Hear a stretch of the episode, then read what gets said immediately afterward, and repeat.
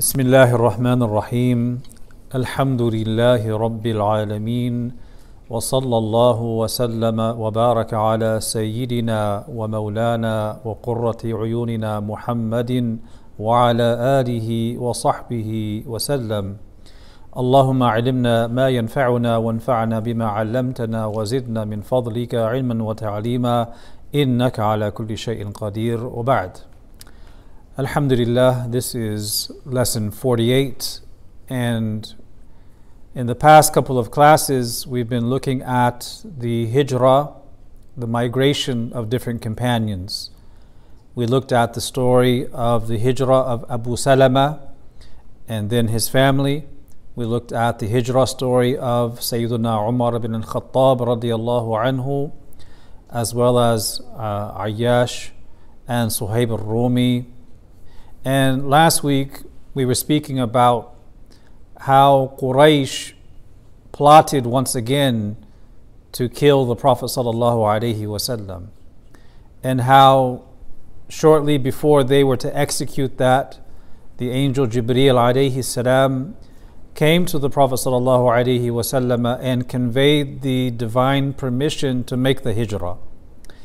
And someone last week watching online had asked a really good question about the timeline of events based on the hadith reports and trying to reconcile what Sayyidah Aisha said in the hadith in Bukhari and what we find in the other narrations.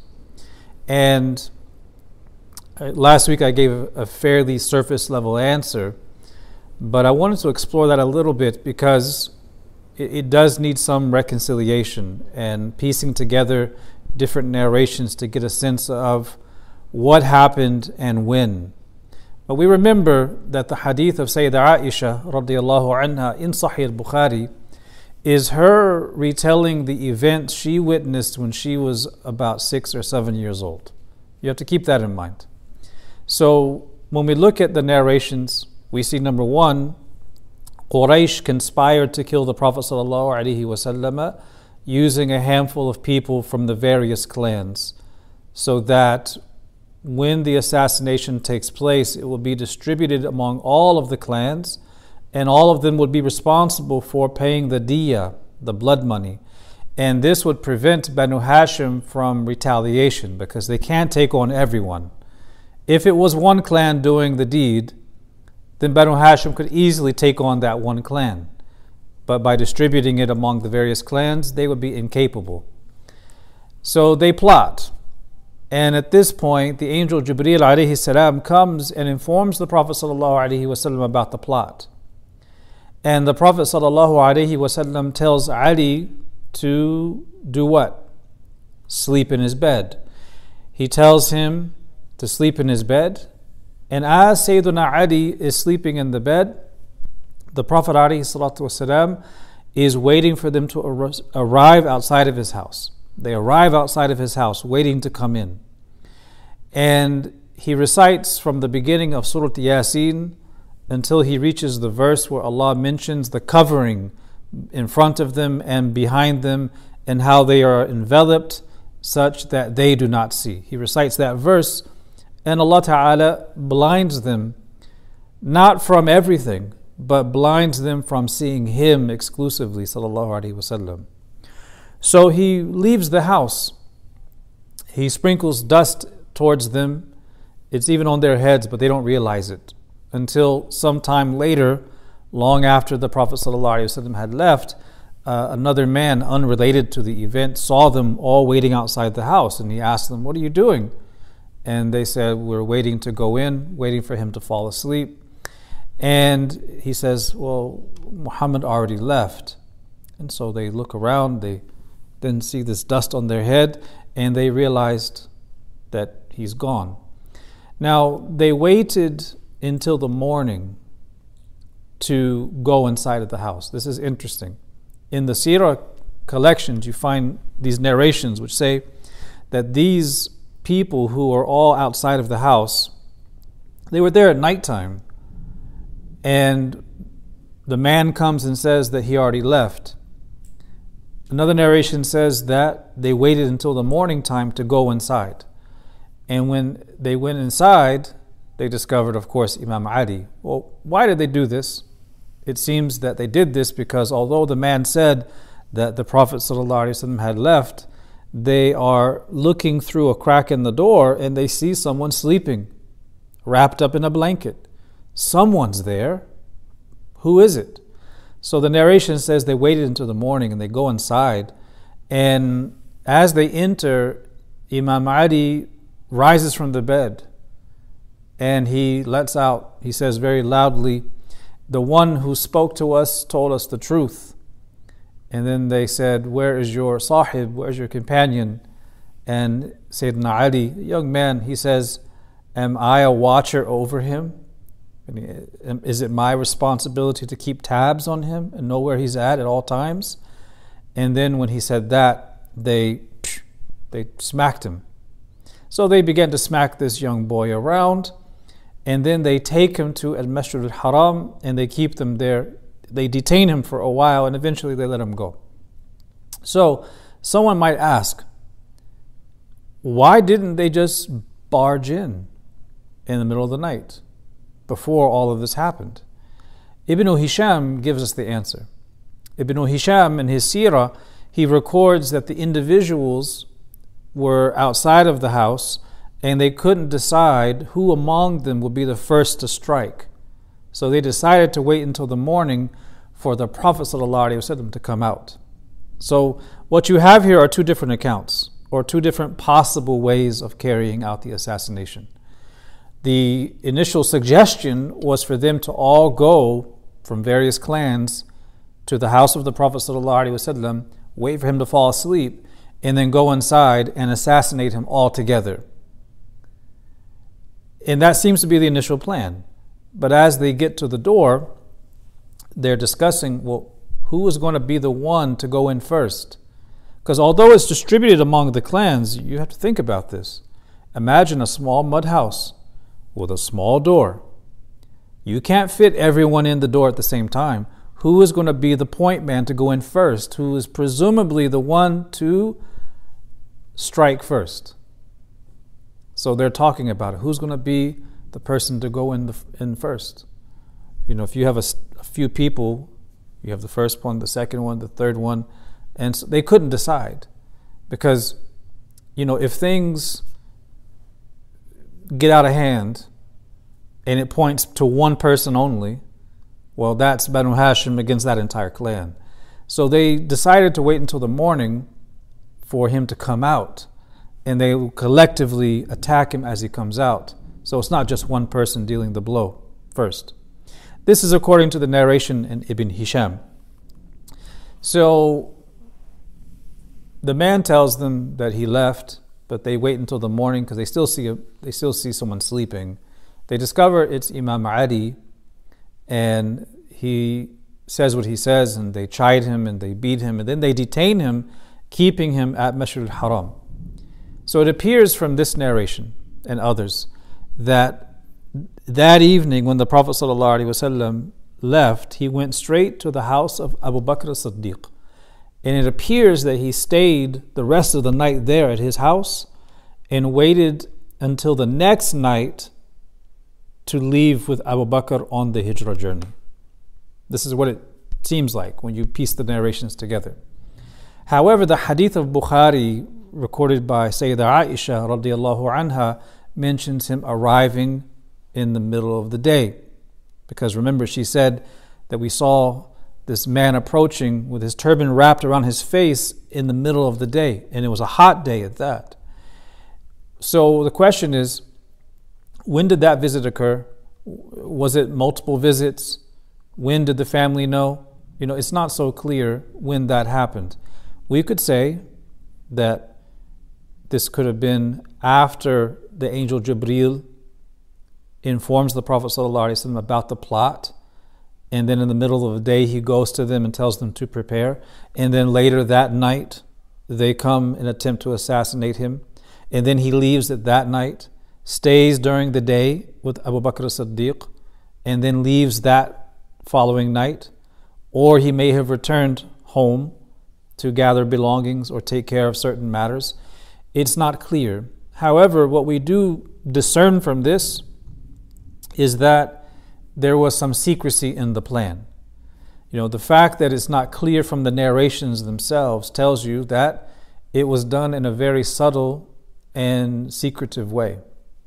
One scholar tried to reconcile these narrations by saying that the Prophet ﷺ returned to his house the next day after going to the house of Abu Bakr as Siddiq, and then he returned later that day in the midday. So, according to that interpretation, the people camped outside of the house waiting to assassinate him.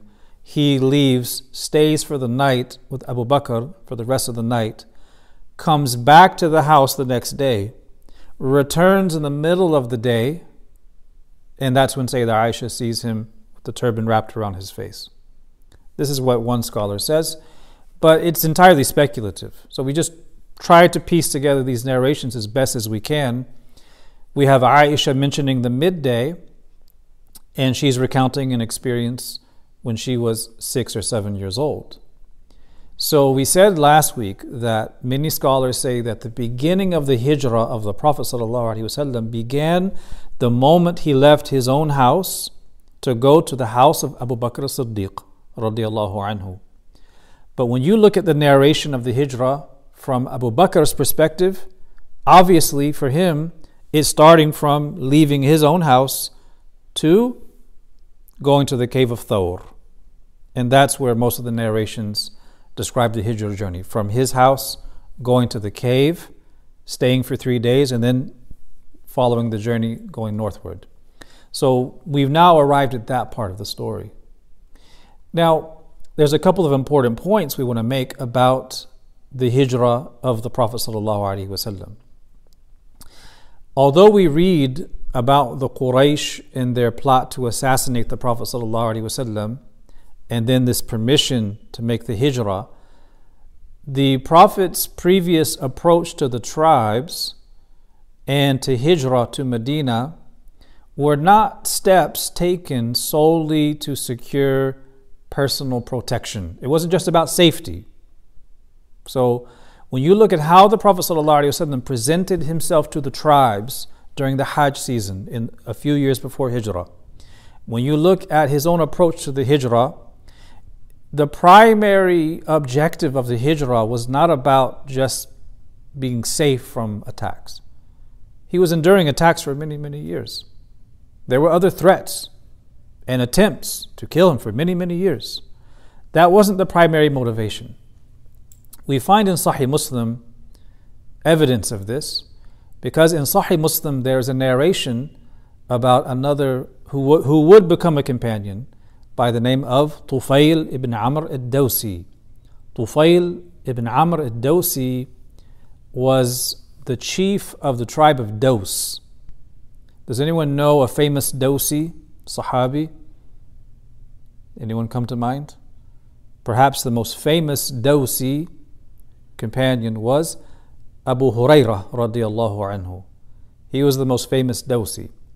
Now, Dosi, the people of Dos are in the area of Tihama, so they're further south. And Abu uh, Tufayl bin Amr al-Dosi is a long story about how he became Muslim. Uh, it was basically him as a tribal leader going for the Hajj, hearing all these warnings from Quraysh about listening to the Prophet ﷺ, but he listens to him, and then Iman is given to him and it grows. Anyhow, in that story, in Sahih Muslim, Tufayl bin Amr al-Dawsi offered the Prophet ﷺ the opportunity to move in that region and he offered to put him in a qal'a, you know, we call a qal'a a fortress.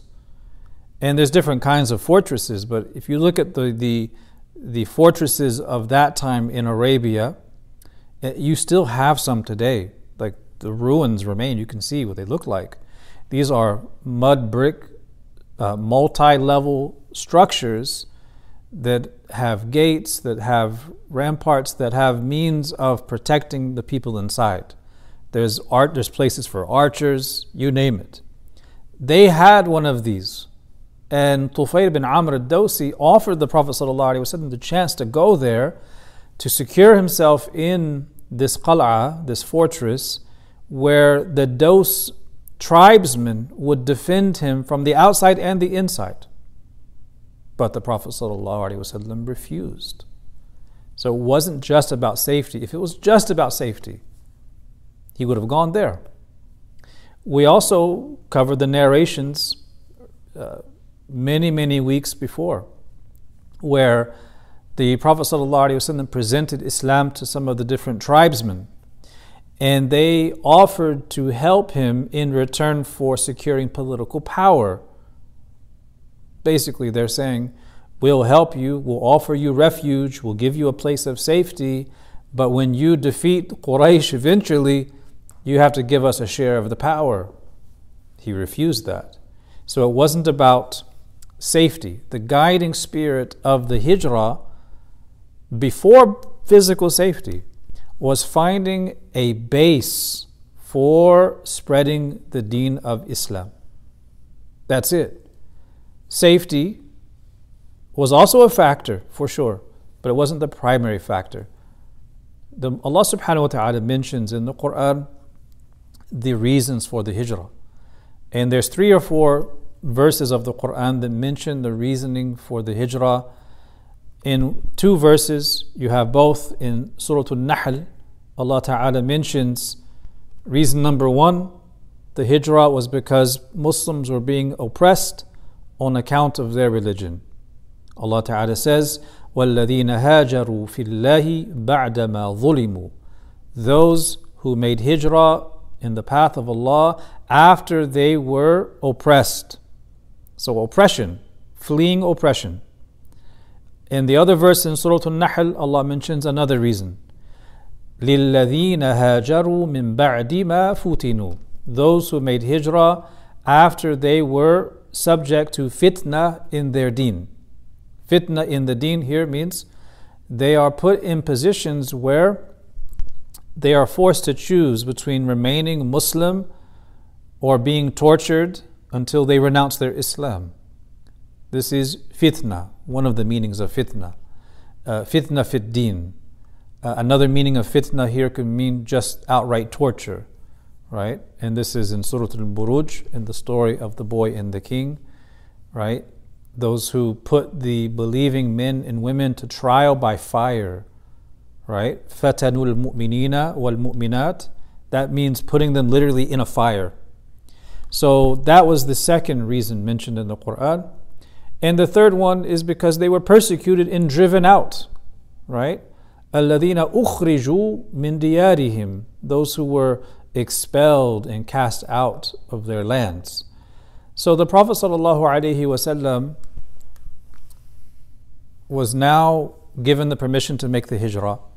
And Allah chose Abu Bakr as-Siddiq to be his sahib, his travel companion. The Prophet ﷺ instructs young Ali to stay behind, to look after the goods and other items of property that were left with the Prophet ﷺ as an amana. And he would safekeep these items. Imam Ali was instructed to look after them, and give them back to their rightful owners. Because even among his enemies, there were people who would entrust their precious belongings to him for safekeeping. Imam al Bayhaqi records a narration that young Ali radiallahu anhu served in this capacity for three days, returning items that belonged to people and then after that, he made his own preparations for the hijrah as a young man.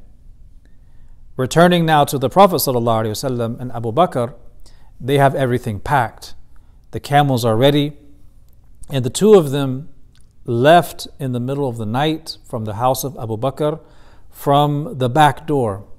The narration says it was from a small flap. And what they mean is back then you didn't always have wooden doors. Uh, even in my time in Yemen, living in a little mud house, uh, we didn't always have doors. We just have these thick cloths hanging over. Hence the importance of seeking permission to enter, uh, because it's not about just knocking. People can just move the cloth. So they went to this back flap in the back of the house, and they headed for the cave of Thawr. Now, where is that cave located? If you look at Mecca on the map, the cave of Thawr is to the south. But where's Medina? To Mecca, it is to the north. The Prophet ﷺ was guided by Allah Ta'ala to go to this cave of Thawr, which is to the south, instead of going directly to the north, because he knew that Quraysh would eventually be on the lookout, if they weren't already on the lookout, on the road going north to Medina to intercept him. So he went to the cave of Thawr with Abu Bakr radiallahu anhu. The Sirah accounts mention that Abu Bakr had asked his son Abdullah to stay behind and to go out into the city to listen and hear what people are saying the day after.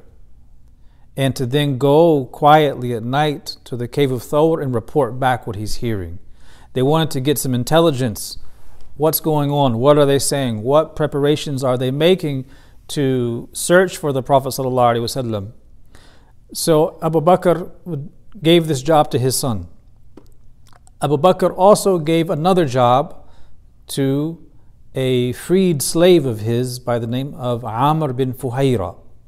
Amr bin Fuhayra was a mawla, meaning he was a freed slave of Abu Bakr, but had with him a client relationship. So he instructed Amr bin Fuhayra to take his sheep out to pasture during the day and then to bring the flock by the cave at night. And you'll see the reason for this soon. Going back to Mecca, so here you have the Prophet and Abu Bakr in the cave. You have Abdullah, Abu Bakr's son, listening to see what's going on and reporting it back. You have Amr bin Fuhayra discreetly pasturing his sheep and then bringing them back to the cave area so they can be milked for food. Going back to Mecca, we have the family of Abu Bakr. Where are they? They're still at home. We know what happened with Imam Ali.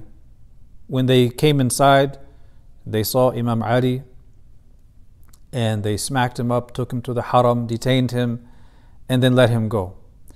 Ibn Hisham records a narration that the daughter of Abu Bakr, Asma bint Abi Bakr, would bring them provision in the evening. But this is a little bit ambiguous because if you go back to the narration of Sayyidah Aisha, what does it say? It says that Asma was preparing food and putting it in this cloth sack. Remember the hadith, it mentions that she didn't have something to tie it with, so she ended up gnashing a, a tear in her belt or sash and tearing it into two, and then tying that cloth sack filled with food. So, presumably, they're taking this food with them. So, one narration is saying that she's preparing food and bringing it to the cave. The other narration is saying that it was prepared beforehand. How do we reconcile between these two? Some of the ulama say that she prepared the food beforehand and they took that with them. And that what it means is Amr bin Fuhayra is bringing the, the milk nightly and they're living off what she prepared nightly. Not that she physically went to the cave. It's, there's a little discrepancy. And it goes back to the seerah and the, the narrations and the strength of the chains. You know, at any rate, it is what it is. They were providing that provision either there at the house or going out there. Now, the path to the cave of Thawr was very rocky. If you've ever gone, you'll see that it, you know, people think of Arabia as this vast desert of soft sand, and you realize very quickly it's not. It's very rocky. And it's not the kind of place where you can just kneel down without moving the rocks lest they cut into your knees. You can't exactly walk barefoot easily in the rocky terrain uh, south of Mecca or around Mecca. So the path to the cave was very rocky, and in the Musannaf of Ibn Abi Shayba, he narrates a hadith which mentions that the soles of the shoes worn by the Prophet ﷺ had worn through by the time they got near the cave. Because the terrain is so rough, the leather soles were worn through before he even reached the cave. Uh, there is the another hadith from Sayyidah Aisha where she talks about these details. And she says that she heard from her father, Abu Bakr as-Siddiq, who told her about this, these experiences. She said that he said, You should have seen the Messenger of Allah وسلم, and me when we were climbing to the cave. If only you could have seen it. He says, His blessed feet were dripping with blood, but my feet were as smooth as stone. Aisha radiallahu anha commented that this is because the feet of the Prophet ﷺ were not accustomed to walking barefoot. He was not accustomed to walking barefoot, and therefore, in that journey, the soles wore through, and he began to bleed from the bottoms of his feet. Now, if you've ever walked barefoot on rocky terrain, you know what happens. You tend to compensate by bending the knees to shift your weight and lower your center of gravity so that it's less pressure on your feet. Just walk on a gravel road. As you hit one of those stones, you're going to kneel slightly, lower the center of gravity to take that pressure off. You could probably navigate rocky terrain painfully by avoiding the larger stones and the smaller ones and walking around them. But you have to understand they are trying to cover their tracks too. So they're going south, but they're also covering their tracks. Because we have a hadith recorded by Ibn Hisham, which mentions that it was that he was walking on the what we call the balls of the feet. So you could say walking on your tippy toes. If you walk on your tippy toes or the balls of your feet, is you do that to avoid leaving a footprint and to create this trail that's very uh, readily identifiable. And it's because of that that his blessed feet began to bleed. This is how we understand it. Ibn Hisham also tells us a narration from Abu Bakr Siddiq radiallahu anhu. Abu Bakr says that in that journey from Mecca to the cave of Thawr, he was walking around and taking different positions at different times. You know, just picture it. It's in the middle of the night and they're walking. There's no flashlights, right? At times, he says he was walking in front of the Prophet. And at times, he was walking behind him. And at times, he was walking to his left and to his, to his right and to his other right, the left. And he's taking these different positions, and this is not normal because usually your leader is leading the way and you're either following behind them or you're walking side by side. There's some narrations in the Shama'il that speak about this. Uh, he would tell them not to walk behind him, but to walk in front of him because to his back the angels are guarding him. And some scholars say that this is because he is like that caring father who has his children walk in front of him so he can observe them. It's him protecting them, not the other way around. Anyhow, in this narration, it says that Abu Bakr is going in the front, going to the back, going to the right, going to the left. And Abu Bakr said, when asked by the Prophet, Why are you doing this? he said, When I'm thinking about those who are on the lookout ahead, I go to the front. He's thinking, there may be someone up ahead. I'm going to go to the front, so I'm the first one seen. But then I start thinking about those who might be trailing us, and then I go to the back. And then I think about those who might come to the sides, to the right or to the left, and I go there. So he's thinking and looking out for anybody who might be able to see them, who would alert others or even confront them. He was on the lookout.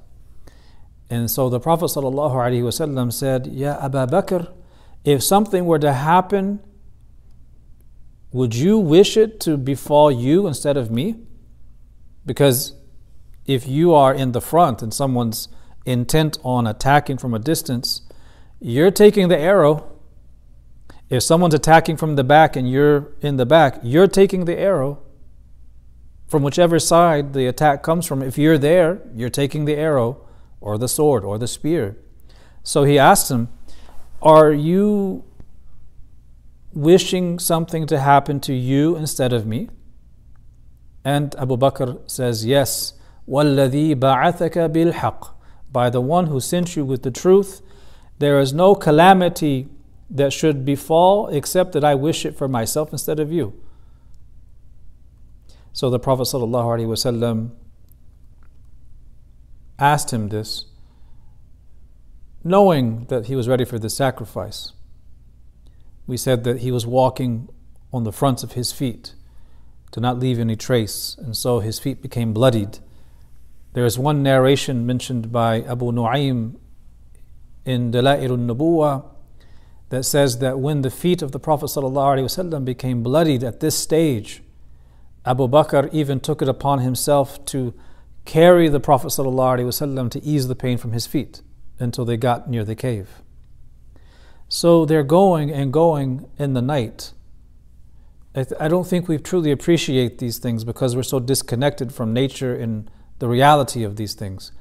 Go somewhere in the random wilderness in the middle of the night and go from point A to point B without a flashlight in rocky terrain. How fast do you think you're going? How difficult will it be? So the narration continues. They continue like this until they reach the cave of Thawr. They reach the cave. Who do you think is going in first? It's Abu Bakr as-Siddiq radiallahu anhu. He enters the cave before the Prophet sallallahu alaihi wasallam to feel around inside.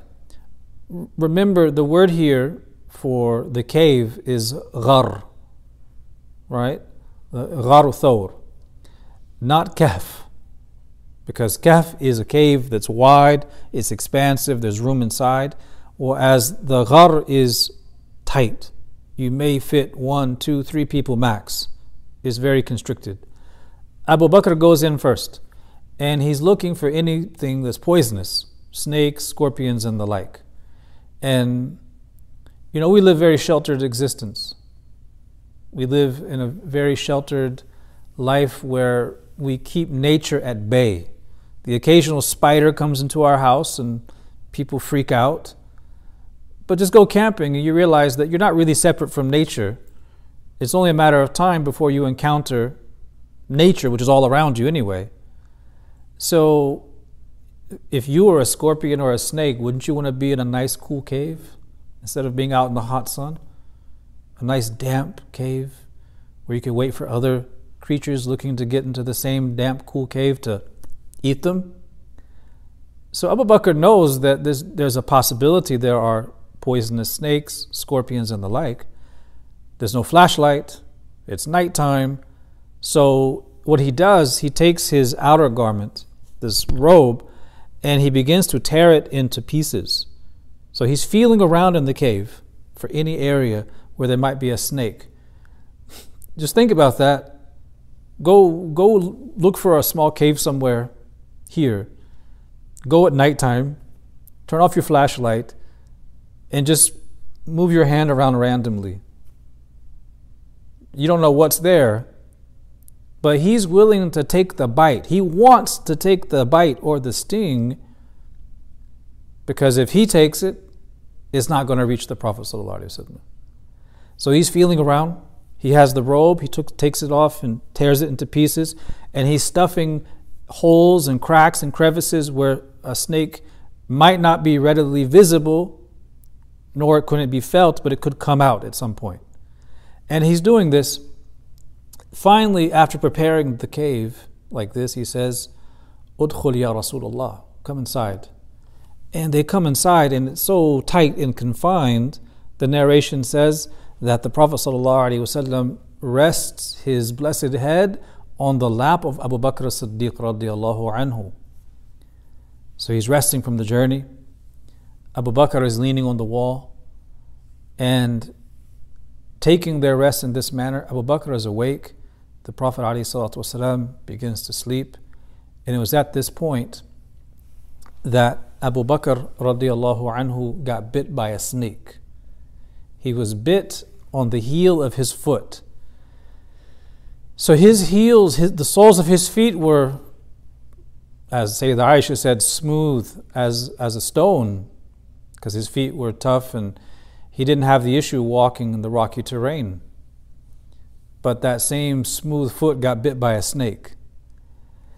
When he got bit by the snake, he didn't move his heel because he was afraid the snake might come out or he might wake the Prophet. You have the picture, you're thinking, you know, is he sitting cross legged? Uh, likely he was sitting in this manner with his feet out, and the snake comes and bites the heel. What does he do? If he moves the heel, is going to wake the Prophet. So he keeps the heel pressed in that area where oh, afwan. He presses the heel towards the area where the snake was to keep it there. He's in pain. It's not easy. And as he's sitting there writhing in pain, he begins to hold it in until he can't hold it in anymore. And he begins to cry as a man would cry out of pain, just this grimacing pain. And the tear comes from his eye and then it lands onto the face of the Prophet. This wakes the Prophet. And he asks him, What is the matter, Ya Abu Bakr? And he says, I've been bitten by a snake. And it was at this moment that the Prophet ﷺ did the nafath, the light blowing on the heel of Abu Bakr where it was bitten, and then the pain went away. This is recorded by Ibn Hisham Imam al Hakim, Imam al Bayhaqi, Imam Abu Nu'aym, and, and others. And so he remains in this way, resting in the night. But remember, if we go back a few days or a day or two before, remember that when the would be killers saw Ali, they beat him and detained him. When the same people realized that the Prophet ﷺ had left, they go to Abu Bakr's house to investigate, to ask where he's at. They go to the house, and the daughter Asma bint Abi Bakr tells the story. She says, When Abu Bakr and the Messenger of Allah وسلم, left, a group of Quraysh came to the house, including Abu Jahl, and they stood at the door. I came out to them and they said, Where is your father Ya bint Abi Bakr, where's your, where's your father? And she said, I don't know. She says that when I said that, Abu Jahl, who was a vile and disgusting, dissolute man, she said, he came, raised his hand, and struck me on my face so violently that my earrings flew off. This is before the verse of hijab is revealed causing her earrings to f- fly off. He smacked the daughter of Abu Bakr as-Siddiq radiallahu anhu. Who was heavily pregnant. Who was pregnant. Once Quraysh realized that the Prophet والسلام, and Abu Bakr had left, the pursuit was on. They declared a reward for anyone who was able to capture and detain the Prophet sallallahu alaihi wasallam they offered a reward of 100 she camels for whoever would detain them and return them to Mecca. And you know, from time to time in these classes, we look at these numbers to try to figure out what might that have been, been in monetary value. So I went looking around. What is the average cost of a female camel today? And it depends on the type, bacter- uh, Bactrian or dromedary, and it depends on the age and the quality and all of that. There's a lot of factors, but if you go to Arabia, what people call Saudi Arabia, if you go to Arabia, the average price of a female camel today starts at between $1,500 to $2,000 US. And of course, we're speculating here what that would have been of value in their time. But even by today's time, that would have been between $150,000, $200,000, if not more. We don't know.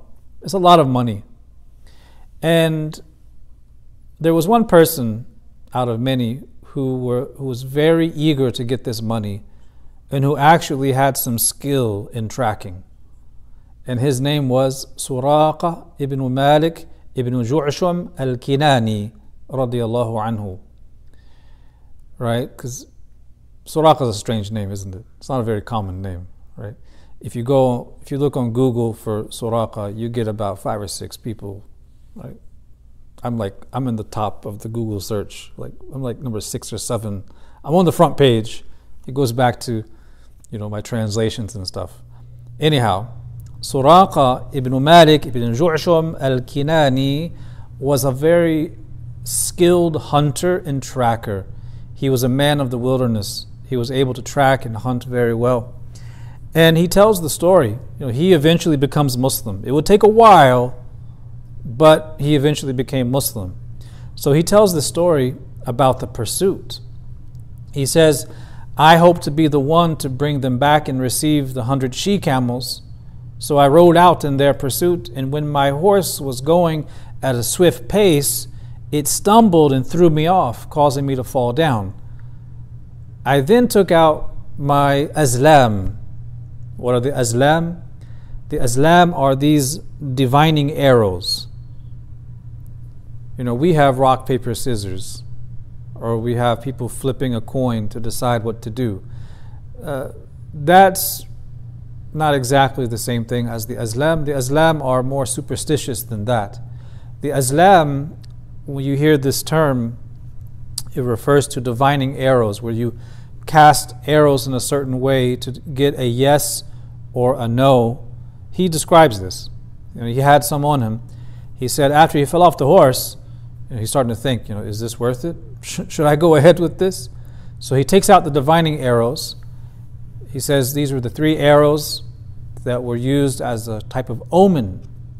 The first of which is written, Don't do it. The second one has written on the arrow shaft, Yes. And the third one is void. So you have a third one, you have to start over. I pulled out the divining arrows and got the result I did not want. It said, Don't do it.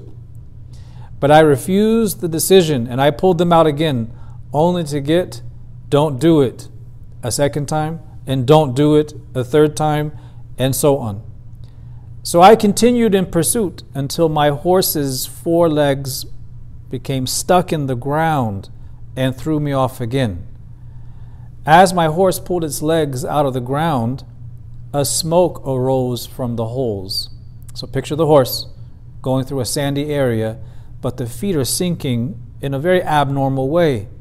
And as the he falls off as a result, and as the horse gets its own feet out of this area they're sinking into, smoke starts to rise.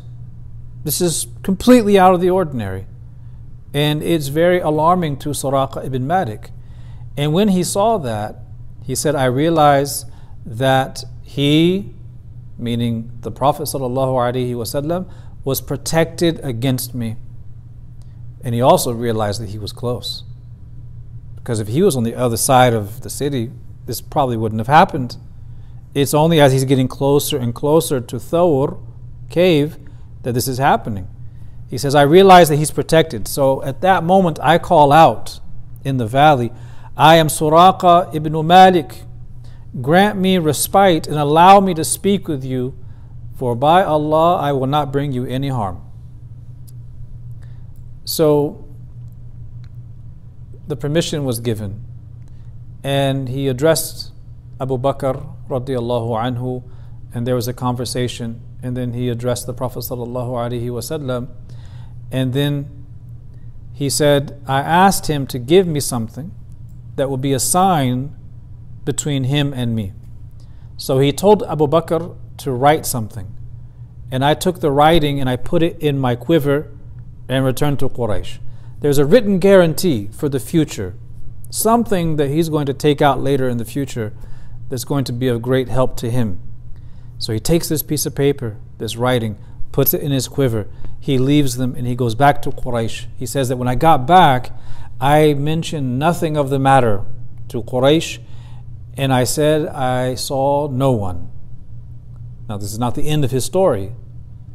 He eventually embraces Islam and he also receives a glad tiding from the Prophet wasallam that that happens later on after the passing of the Prophet wasallam, as the Muslims were making inroads into the Persian Empire.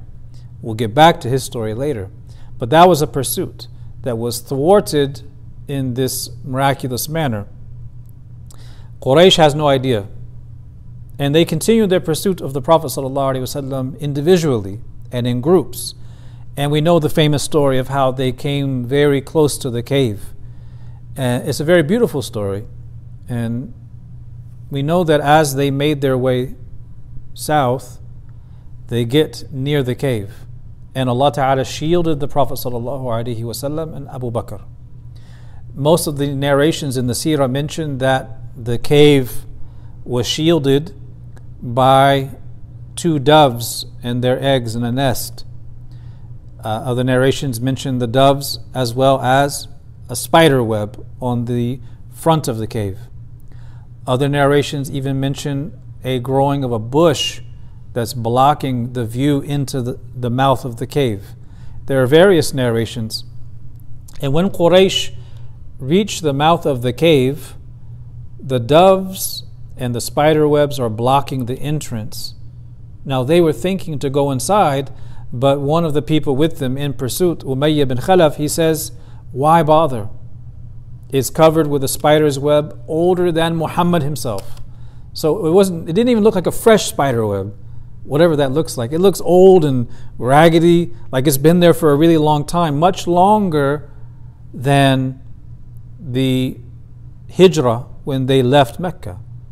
So he says, Why bother? It's older than Muhammad himself. Don't go inside. So one narration says that as they see them approaching, Abu Bakr radiallahu anhu is getting afraid and worried. And he says, if one of them just stops to look down at his feet, they're going to see us. And then the Prophet says, La tahzan, inna Allah ma'ana. Do not be aggrieved. Indeed, Allah is with us. So those in pursuit reached the mouth of the cave, but they turned away. I want to look at this narration in a little bit of detail. We mentioned before on several occasions that in the subject of seerah, the authors of the seerah, those who compile these narrations, are generally more lenient when it comes to what they admit as uh, evidence or narrations. So there's a certain uh, tasahul or leniency in what they accept. So anything pertaining to core aqidah, beliefs, or halal and haram has to have a much higher standard of proof. But for virtues and merits and certain finer details of the seerah, uh, you find a lot of narrations may have, you know, maybe there's unknown people in the chain, or there's multiple chains, and each one has some kind of uh, defect, some illah, but they still admit them because it serves as a part of the historical record. That applies here because the narrations that mention the incident of the near discovery, uh, some mention a bush, some mention uh, dove's eggs or pigeon's eggs and the pigeons. Some mention the spider web, some mention all three, some mention just two. So you have this narration from Imam Ahmad in his Musnad, which only mentions the spider web, no doves. Ibn Kathir and Ibn Hajar al Asqalani both say this narration is Hasan, so it's acceptable. You have Imam al Haythami recording in his Majma' al Zawaid that it was a web and a nest with two dove eggs. And this narration, he says, is sound. Then you have Haythami again, along with Imam Suyuti, recording some narrations where the Prophet ﷺ made dua for the doves, asking Allah to bless them, to give them barakah, and that the hatchlings from those eggs went on to become the progen- progenitors of all of the doves that you see around the Kaaba. Uh, there's, there's someone I know personally, a student, who did some research into this, where he compiled all of the narrations which mention the doves. Uh, there's many, and they say things like this. Um, it will say that the Prophet ﷺ made dua that Allah bless those doves because they are guarding the Prophet. And Allah answered the dua and made it so that the hatchlings in that nest came to be the progenitors, the you could say the grandparents of all of the doves that came to be the doves in the Haram Sharif. If you go to the Haram, you know, I, I don't know how it is now with all of these monstrosities surrounding the Kaaba, the clock tower, and all this stuff. But it used to be that going at certain times of the day, you would see scores of doves literally making tawaf. You see them flying around like this. So, according to those narrations, all of these doves are the great, great, great, great, great, great grandchildren of the doves that were guarding the Prophet. ﷺ. Now, of course, those narrations all have, from a, a hadith standpoint, the chains are all, are all with their degrees of weakness. So, it's not something you take as an aqidah, but it's, it's there. And, you know, at any rate, I mean, where are the doves coming from? You know, you could trace their lineage. I mean, at some point, you're going to have some grandfather dove that may have had some encounter with the people of that time, at any rate. So that's an interesting thing you find in the Sira works too. How long, so they didn't find them, and how long did they remain in the cave? The narrations say they remained in the cave for three nights. And Abdullah, the son of Abu Bakr, would sometimes spend those nights with them. So, all three or one or two nights he'd spend with them. And he would leave in the darkness of the early morning of the pre dawn so he could get back to Mecca before Quraysh wake up and discover he was gone. So, he's spending the daytime collecting intelligence, and then he goes and spends the night there and leaves in the early pre dawn time to get back before they know anything is up.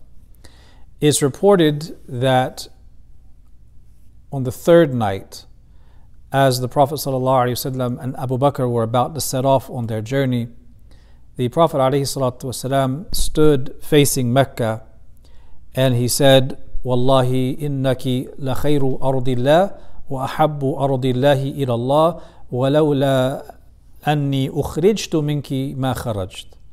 He says, By Allah, you are the best and most beloved of Allah's lands in the sight of Allah. And were it not that your people have expelled me, I would not have left. So they leave the cave of Thawr. He makes this closing statement and then they meet up with their travel guide from there onwards, a man by the name of Abdullah ibn Urayqit, who wasn't a Muslim, but he was their travel guide. And they begin to make their way. They're making their way to Medina now. This is the beginning of the, the actual journey on camel going to Medina. And Abu Bakr, you understand, with camels, they're also carrying goods. So you're not on the camel the entire time.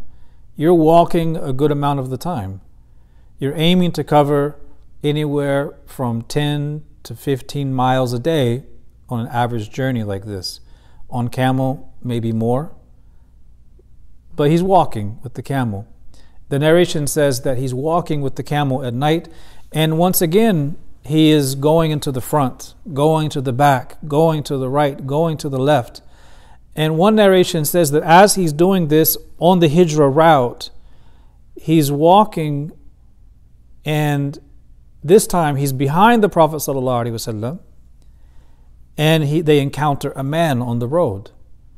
And this man says, who is this man in front of you? So here you have Abu Bakr in the back, the Prophet in the front. The man says, Who is this man in front of you? And Abu Bakr Siddiq radiallahu anhu says, This is the man who is showing me the way. Yudulluni ala tariq. This is the man showing me the way. That man understood him to say that he is the travel guide. Abu Bakr Siddiq means something entirely different. He means, no, he is the one guiding me to the way, the real way, with the, the capital W. And, and this is a kind of we call this uh, or ta'rid. He's telling the truth, but what he intends is different from what the person understands. And he's speaking the truth. And next week, because right now we've covered the hijrah leaving to the house of Abu Bakr, then from the house to the cave of Thawr, and then from the cave of Thawr to the outskirts of Mecca on the early part of the hijrah. And next week, inshallah, we're going to look at the events that happened along the way until the arrival at Quba. And now, inshallah, we want to conclude very briefly with a look at some of the poetry in our tradition that speaks about this hijra journey. Uh, in Islam's tradition of praise, prose, and poetry is vast, but one of the most famous poems in praise of the Prophet ﷺ is Qasidatul Burda of Imam al-Busayri. And in his qasida, his rhyming ode in praise of the Prophet ﷺ, he talks about the hijrah and the events that occurred. And speaking about the topic we addressed today, he says in very beautiful, very beautiful poetry, فالصدق في الغار والصديق لم يرم وهم يقولون ما بالغار من أرم. He says, truthfulness and the true one in the cave wavered not while they said, No one who breathes is in this cave. So Imam Busayri is saying, As-sidqu firghari was-siddiqu lam yarima. So truthfulness and the true one were in the cave. Truthfulness here, meaning the embodiment of truthfulness, Rasulullah sallallahu alaihi wasallam, and Siddiq, the truthful one, Abu Bakr, were in the cave while they said, No one who breathes is in the cave. Allah subhanahu wa ta'ala protected the Prophet sallallahu alaihi wasallam by means of what the disbelievers of Quraysh saw when they saw the web and the doves. If Allah Ta'ala had willed, He could have blinded their eyes without there being any spider, web, or any doves. But Allah Ta'ala willed to create a, a material diversion that would prevent them from discovering the Prophet. And so they said, there, no one who breathes is inside of the cave. He continues in the next line. ظن الحمام وظن العنكبوت على خير البرية لم تنسج ولم تحمي. They supposed that a dove would never perch or a spider would spin its web for the best of creation. So it's like there's an abstract person who's asking, well, why did they say that there's no one breathing in the cave? And he's answering here by saying, when they saw the dove hovering over the mouth of the cave and they saw the spider web, they thought it was empty because normally doves will not put their nest near human beings nor will a spider weave its web if a person's right there. Then he says, وقاية الله أغنت عن مضاعفة من الدروع وعن عار من الأطم. He says, the protection by Allah absolved them of need for additional armor or lofty fortresses. So he's saying that Allah subhanahu wa ta'ala protecting the Prophet and Abu Bakr in the cave absolved them from needing coats of armor or lofty fortresses, like the fortress offered to him by Tufayl bin Amr al-Dawsi. So Allah Ta'ala's wiqaya, His protection, Allah subhanahu wa ta'ala protected the Prophet sallallahu alaihi wasallam and Abu Bakr in the cave, not with armor, not with a steel door, not with a fortress. He protected the Prophet sallallahu alaihi ﷺ by means of the weakest thing in creation. You can think of doves as being weak, but the spider web is weaker. And what does Allah say about the spider web? In Ahwan al-Buyuti, la bayt al-ankabut. The flimsiest of homes is the home of the spider, the spider web. So Allah Ta'ala created the spider web, the flimsiest of things, which guarded the Prophet ﷺ. And there's a lesson in this that no matter who you are, no matter what your status is in society, if you are a member of the Ummah of the Prophet ﷺ, there's always some way you can honor him and uh, do something that furthers his message, that spreads his deen. Doesn't matter. You don't have to be say, "Oh, I'm not at this level or this rank." You take what you have and you live it, right? The spider served. What about us? So this is what Imam al-Busayri said in his qasida regarding the issue of the Prophet in the cave of Thawr. Now, this entire story is basically what happens right before, uh, during, and the immediate start of the hijrah. And all of this comes together as the circumstance behind the words of Allah Ta'ala in Surah Al-Anfal. In Surah Anfal, Allah subhanahu wa ta'ala says, وإذ يمكر بك الذين كفروا ليثبتوك أو يقتلوك أو يخرجوك ويمكرون ويمكر الله والله خير الماكرين Allah reminds His beloved sallallahu alaihi wasallam. And remember, when those who disbelieved plotted against you to restrain you, or to kill you, or to evict you, but they plan and Allah plans, and Allah is the best of planners. Because remember the shaitan Najdi, he, they, one person said, Let us detain him. And they scratched that idea. The other person said, Let us exile him, let us kick him out. And that idea was scratched. And then the third one, Abu Jahl said, Let us kill him. And that idea was approved. And Allah subhanahu wa ta'ala mentions it in this verse that that's, that was the plot, and here is the answer to that plot. They got out, they didn't get discovered. Walhamdulillahi Rabbil Alameen.